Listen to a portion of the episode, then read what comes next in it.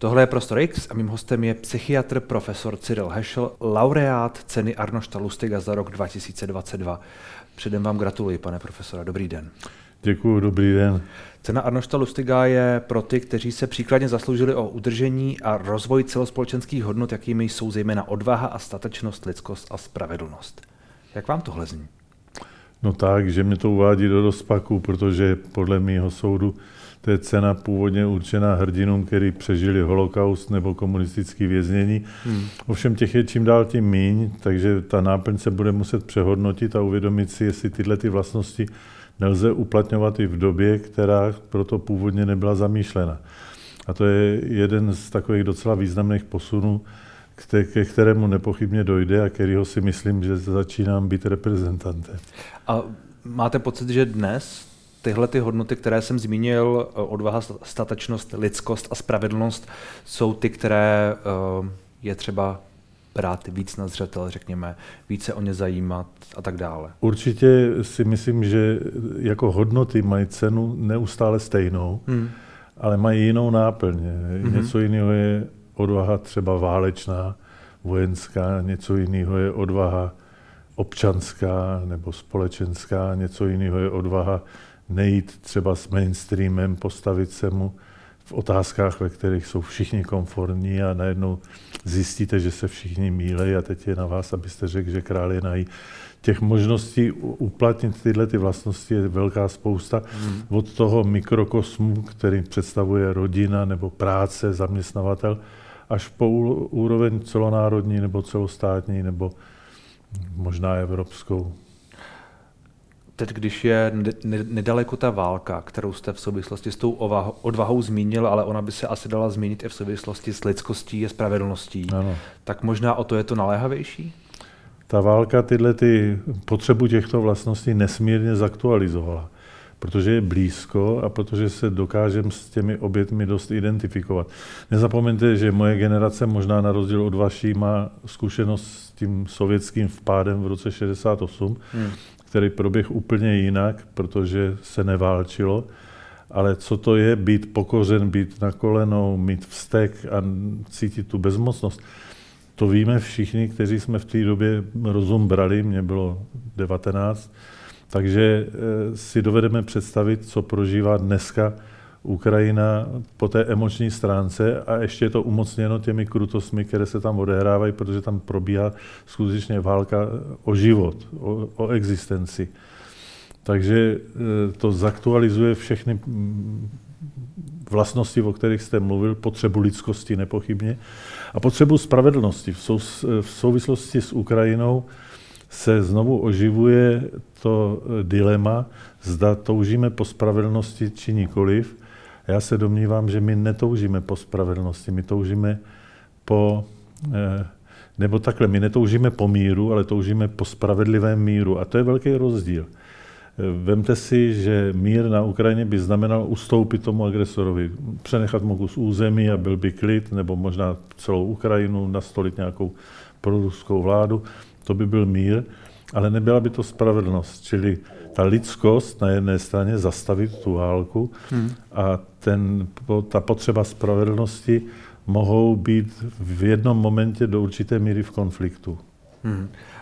Ono to, jak vypadá spravedlivý mír, je otázka, která se neustále opakuje. Já vím, že vy nejste vojenský analytik na druhou stranu v nějakém, nebo uh, profesor mezinárodního práva, něco podobného. Na druhou stranu uh, možná rozumíte tomu, jak to vnímat lidsky.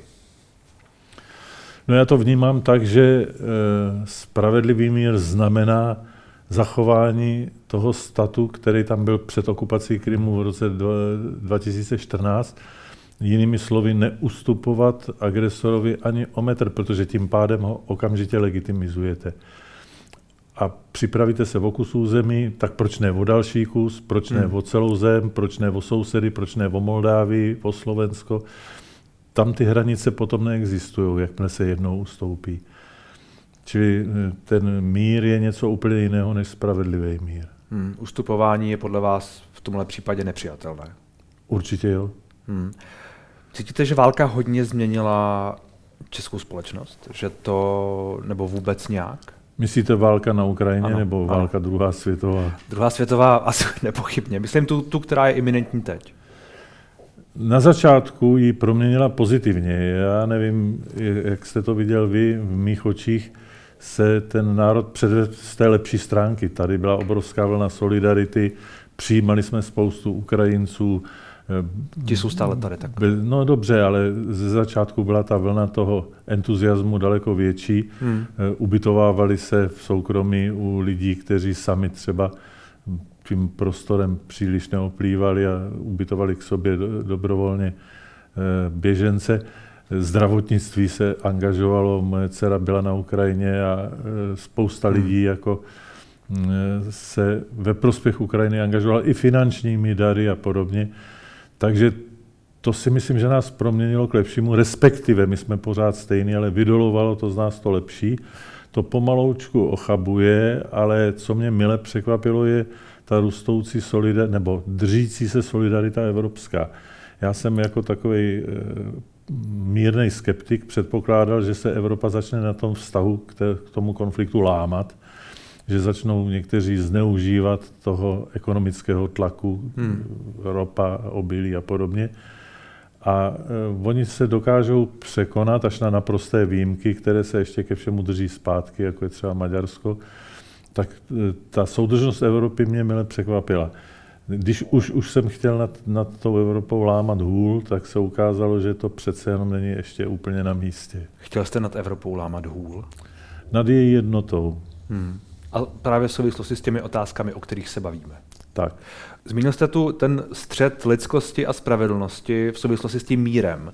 Rozumíte lidem, kteří se sejdou e, na náměstí a mají potřebu vykřikovat různá hesla spojená ať už s mírem, nebo s budoucností Ukrajiny, nebo pak případně se stane i to, že část z nich uh, veme stečí Národní muzeum a snaží se strhávat ukrajinskou uh, vlajku, byť to byla menšina, ten protest byl trošku o něčem jiném celý, ale přesto.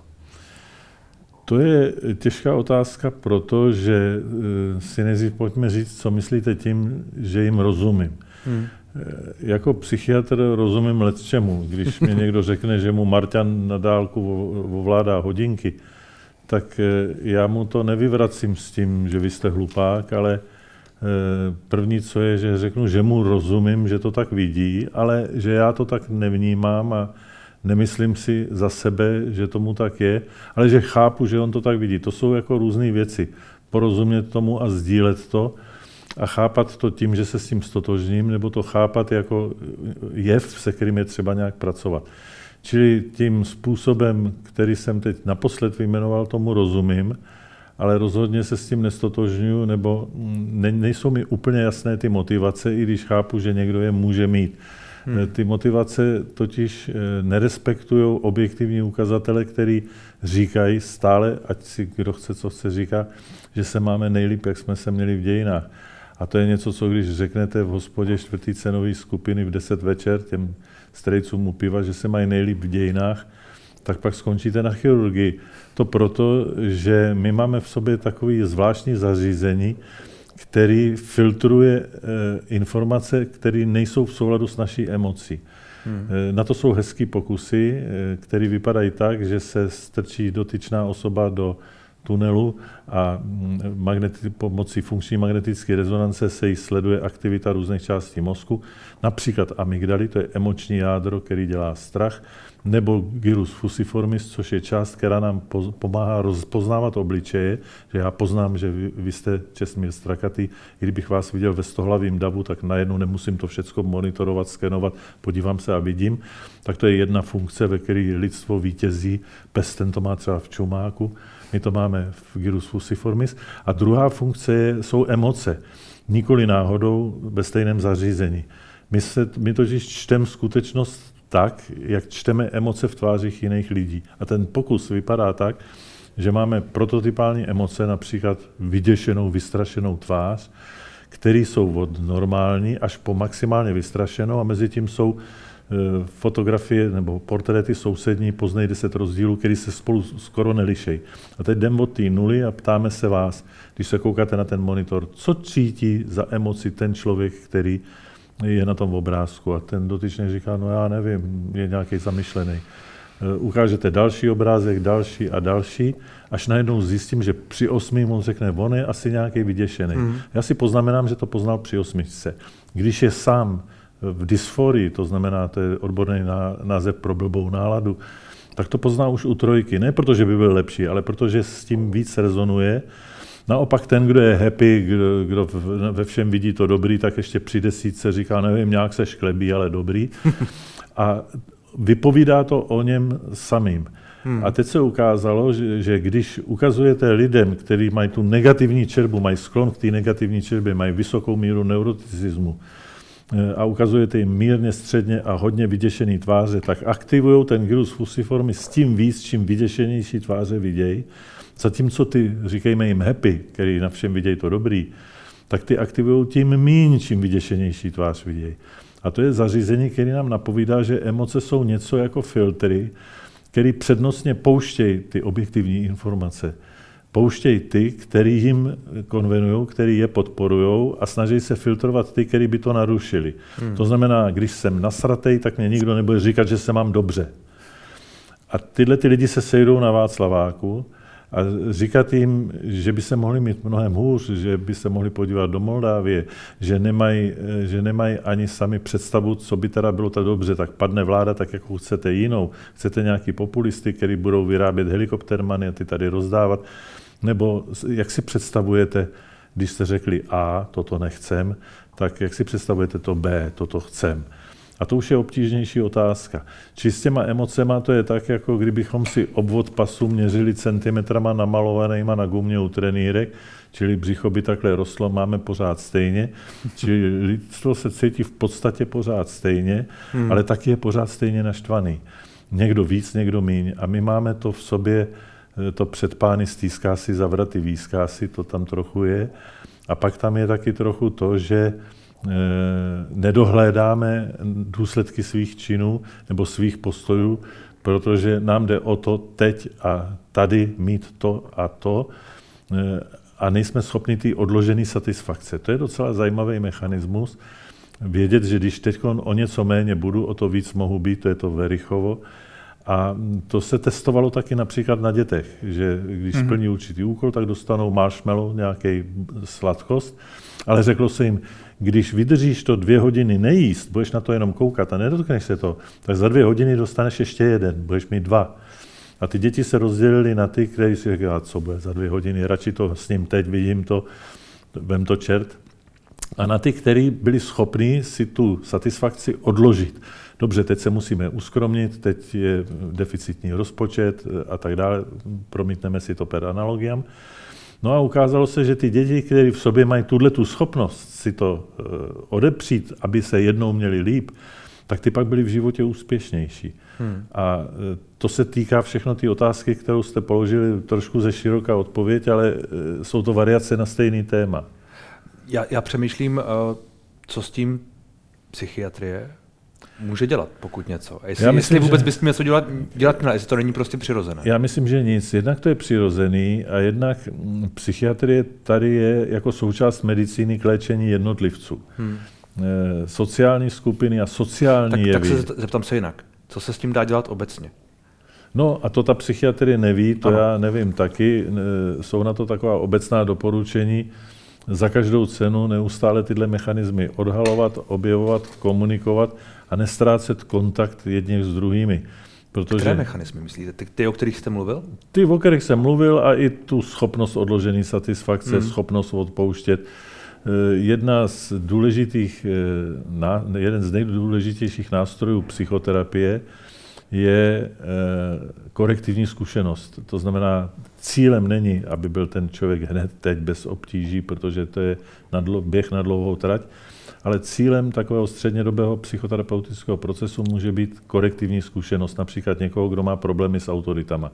Narodí se, má sadistického otce, ten ho řeže, je nespravedlivý, eh, v rodině se chová jako hulvat, eh, násilí vůči matce, v tomhle tomto dítě vyrůstá a udělá si obrázek, že ta autorita, že ten mužský vzor je padouch.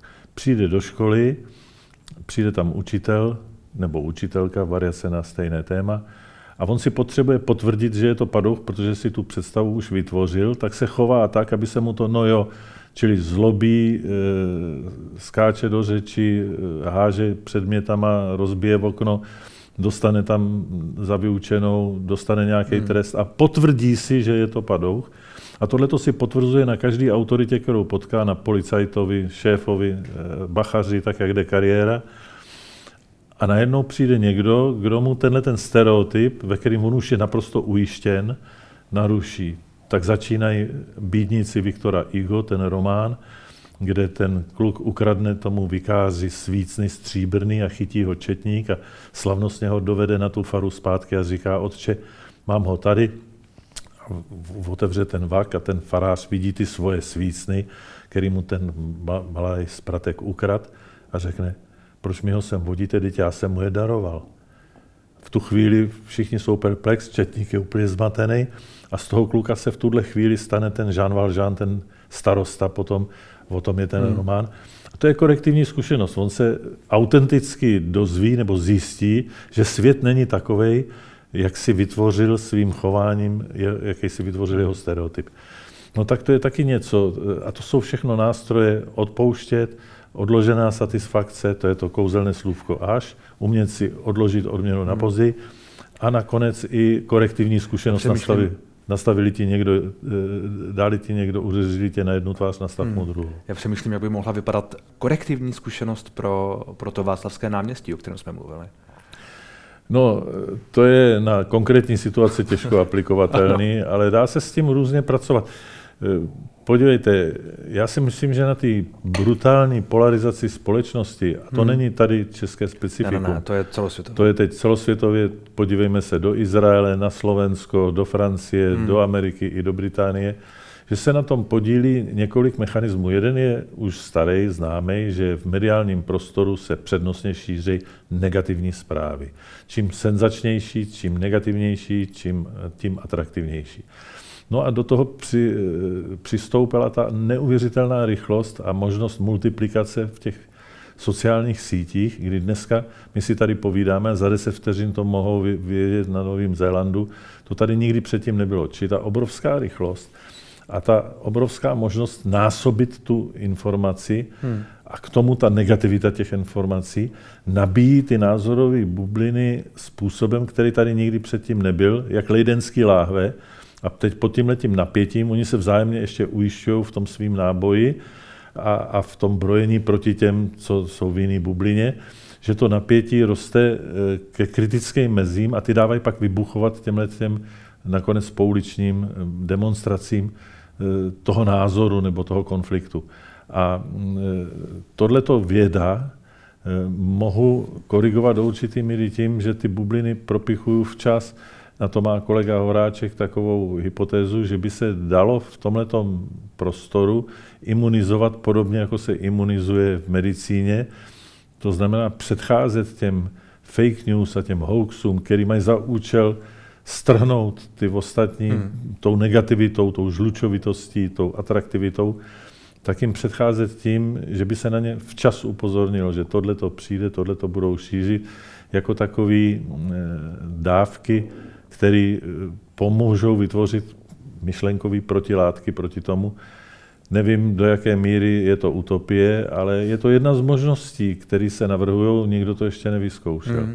Ono zároveň, když jste zmiňoval ty, ty bubliny, které se nějakým způsobem uh, radikalizují, řekněme, hmm. tak uh, to, že člověk potřebuje možná mít nějakého nepřítele, ať už je na Václavském náměstí, nebo nevím, v Pražské kavárně, nebo někde, to je asi taky přirozené a dlouhodobé, ne? To je něco, co v nás je. Eh, v nás není ani tak potřeba mít nepřítele, jako... Nebo nějak se vymezit. Potřeba se vymezit určitě, ale ta potřeba nepřítele, ta tady je jako kolektivní jev, když, podívejte, většina společnosti je uspořádána v hierarchii dominance, hmm. že každý ví, kdo je nad ním, kdo je pod ním v tom žebříčku. To má řadu evolučních výhod, protože tahle společenství jsou odolnější na venek a klidnější uvnitř, protože když se neperu o každý sousto, o každý plácek, tak se nevyčerpávám vnitřně tolik těmi krvavými boji, protože vím, kde je moje místo, respektuju, že někdo se má líp, někdo se má hůř a tam nastávají občas různé turbulence. Ale to je zajištěno několika mechanismama. Jeden je taková ta, ten příjemný pocit, když v tom žebříčku stoupáte, naopak pocit deprese, když v něm klesáte. Ale ochraňuje to ty depresivní jedince, protože kdyby každý bojoval o svou špricli, když už je starý a nemocný a musí ji opustit, tak by zahynul. Když to, když on ji dobrovolně jako depresivní opustí, tak ho nechají být a on nedopadne ani na dno, stačí, když si zachová trochu podrážděnosti vůči podřízeným a skončí někde na vyslanectví a podobně, nějaký trafice. Tak takhle jsou ta společenství uspořádaná. No a ta dominantní hierarchie je tím lépe ovládaná, čím je soudržnější. A tu soudržnost tu nabuzuje mimo jiné kulisa vnějšího nepřítele. Hmm. Když je vnější nepřítel, až už skutečný nebo vymyšlený, ale přesvědčivý, tak sjednotí ty lidi kolem toho svýho vůdce a ty ho přijmou. E, vezměme si takový neúplně typický příklad, ale přece jenom fungující. To byl nástup e, Churchilla za druhé světové války. To nebyl oblíbený politik. E, krev, pot a slzy nabídnout o rok předtím, tak ho vypískají. Hmm ale v ten moment toho ohrožení, toho skutečného vnějšího nepřítele a jeho bezprostřední hrozba, eh, semkla ten národ kolem figury, která v tu chvíli byla asi nejvhodnější k tomuto ukočírovat. A to je příklad toho, jak ten vnější nepřítel dokáže semknout populaci. Mě napadá, jestli ta podobná paralela se nedá narýsovat třeba možná mě budete namítat, že to je příliš přetažené eh, k českým parlamentním volbám, kdy se opozice se šikovala proti eh, Andreji Babišovi jako takovému vnějšímu nepříteli možná pro část společnosti a vítězem byl Petr Fiala. Možná s překvapivým, no, s překvapivým úspěchem. No je to eh, jeden z modelů tohohle toho hmm. principu. Ten princip můžeme citovat a ukazovat na jednotlivých případech v dobrém i v horším, ale prostě takhle to nějak funguje hmm. a nepochybně něco na tom je. Vy jste zmínil, když jsme se bavili úplně na začátku o té odvaze, odvahu jít proti mainstreamu a ukázat, že král je nahý. A teď by mě zajímalo, co jste měl na mysli specificky. No, na mysli jsem měl to, když se některé bohulibé myšlenky, jako je Green Deal a Vogue a, a LGBT a politická korektnost, bohulibé tím myslím skutečně posouvající tu společnost někam dopředu hmm. k vyšší míře civilizovanosti, když se zvrhnou v ideologii a začnou se šířit rychle bez přemýšlení. Eh, tak v tu chvíli vzniknou mainstreamy chování, které začne být dřív nebo později stupidní a nikdo už nemá odvahu to říct, protože se to prostě nehodí a, a vždycky si natluče pusu. Máte pocit, že tohle už se s některými těmi ideologiemi, které, jak říkáte, jsou vlastně pozitivní, ale můžou se změnit v něco, co už není pozitivní, že to se děje? Já myslím, že se to děje při nejmenším v Americe. Hmm. Do určité míry v Británii, to by mohli poreferovat spíš ti, kdo tam teď momentálně žijí a působí a já mám od některých z nich o tom zprávy, zejména na univerzitách amerických, tam už jako s některými názory na některých univerzitách neprorazíte a vypískají vás. A připomíná to trošku 50. léta u nás, kdy komunističtí studenti převzali vládu třeba nad filozofickou fakultou po 48. roce, což krásně popisuje Václav Černý v pláči koruny české, tak to jsou variace na tohle téma. A to se v té hmm. Americe odehrává. A pokud jde o nás, tak pořád si říkáme zaplať pámbu za zdravý český rozum, ale ono to sem pomalu prosakuje v některých náznacích. Mám takové obavy. Stále jenom doufám, že to neprosákne v plné míře. Já přemýšlím, jestli to, co, na co upozorňujete, a což já taky vnímám, že občas ty zprávy z těch uh, univerzit jsou pozoruhodné, řekněme, no. tak jestli, jestli to vlastně není um, to, jak se ten starý svět v úzovkách jakoby brání tomu pokroku, řekněme. Jestli vlastně to není takové to kivadlo, které se různě vykivuje a pak se někde, a pak se někde ustálí. No to je tak vždycky. Vezměme si to na tom 48. Tak eh, revoluční komunističtí studenti vypískali z fakulty a vytlačili pedagogy, jako byl Václav Černý, Otakar Vočadlo, anglista významný a podobně. A ujali se toho sami, že oni budou vyučovat. No to je extrém, který vydržel ani ne pár měsíců, ne, ne, v nejhorším případě let, a skončil tím, že z těchto studentů se stali v 68. roce eh, odpůrci komunistického režimu, z mnohých z nich, jako, byl, jako byla filozofka Grebeníčková a, a jako byli takoví ti spisovatelé jako Pavel Kohout a podobně. Hmm. A nakonec skončili jako disidenti, čili ty karty se úplně obrátily protože se ty role pro, proměnily a kdo teda byl revoluční a kdo byl zpátky a kdo představoval starou generaci a kdo mladou. Hmm, stačilo si pár let počkat a bylo to všechno naopak. Takže z hlediska toho, na co se ptáte, strašně záleží, z jak velké perspektivy časové se na to díváme. Jestli teď a příští rok, anebo třeba přes půl století, tam už bych byl velice opatrný.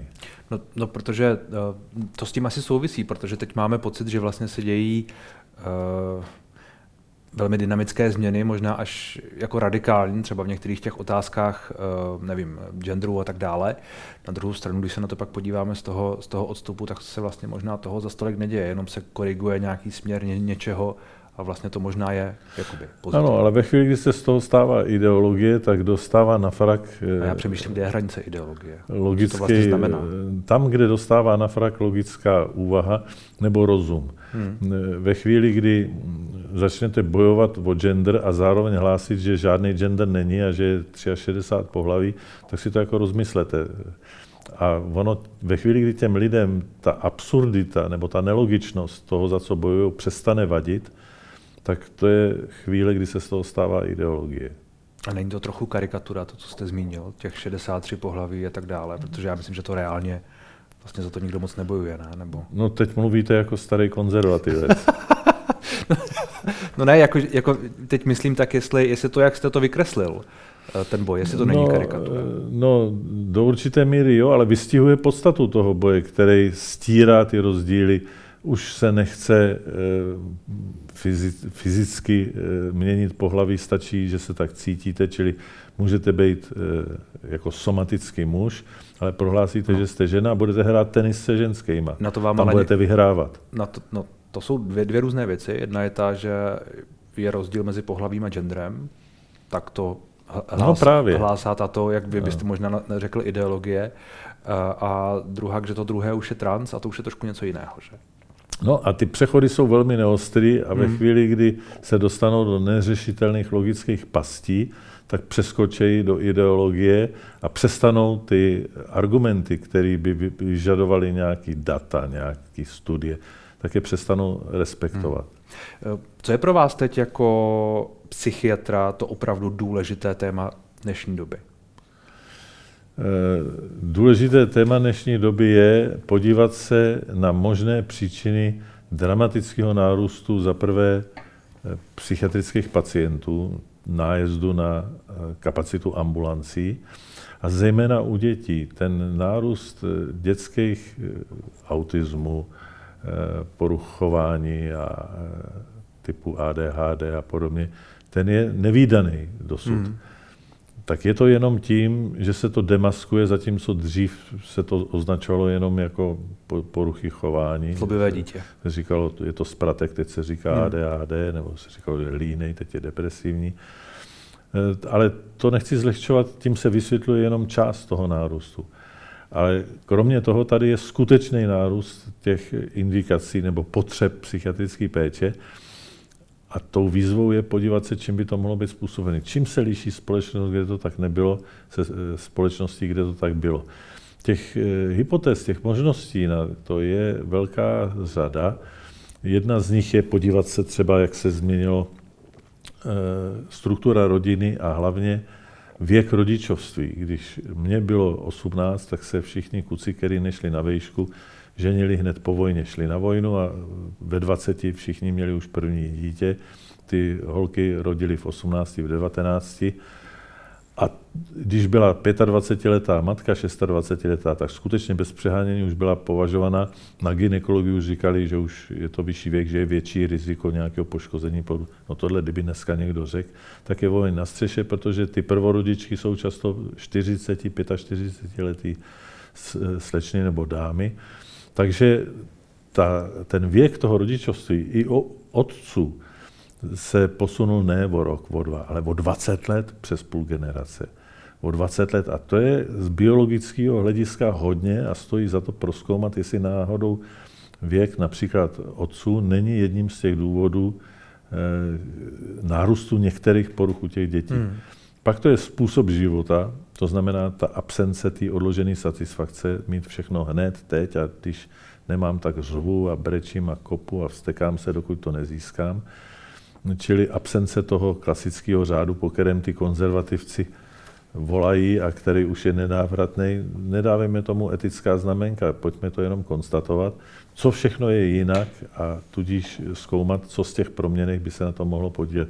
Tak když jste se ptal, co jsou největší výzvy, tak tohle je jedna z, ní, hmm. z nich. A určitě ekonomové a sociologové mají ve svých oborech taky takový výzvy, které považují za nejdůležitější. Teď. Zároveň mám pocit, že to, co říkáte jako to zásadní pro, pro dnešek je, ale asi hodně bych na dlouhou trať. Že? To není něco, co vyřešíte uh, rychle. Ty zásadní věci jsou všechny na dlouhou trať. Ne, tak to je, ale jenom přemýšlím, že uh, vaše hypotéza tedy je nějaká, že to je asi kombinace těch různých faktorů. Většinou to tak v přírodě bývá, že nic není jednoznačně, ta kauzalita není lineární, hmm. žijeme ve složitých systémech a ve složitých systémech platí jedna, bohužel, eh, univerzální věc a to, že věci se většinou pohybují jiným směrem, než kterým jsou strčeny. Že vy v dobrý vůli vytvoříte zákon, opatření, hmm. restrikci nebo nařízení, kontrolu něčeho, a nestačíte se po pár taktech divit, kam to, do, kam to došlo a že se to nakonec jako bumerang vrací v něčem úplně jiným a jste tam, kde jste byl. A tu zkušenost musíte udělat, protože je v těch složitých systémech nepredikovatelná. Nepredikovatelná proto, že lineární kauzalitu my jsme schopni predikovat. Já vím, že když tuhle sklenici schodím, spadne na zem a rozbije se, to není problém ale v těch složitých systémech, ve kterých žijeme, je to tak, jako kdybyste na kulečníku, kde je hodně koulí, měl šťouchnout a měl byste předem předvídat, kdy, která, kam půjde po 10-15 ťukách, kam se která bude pohybovat, tak to je prakticky neřešitelný. Hmm. Říká psychiatr Cyril Hešl. Já vám moc děkuji za rozhovor. A ještě jednou gratuluji. Já vám taky děkuji a děkuji za gratulaci. Uvádí mě trochu do rozpaku.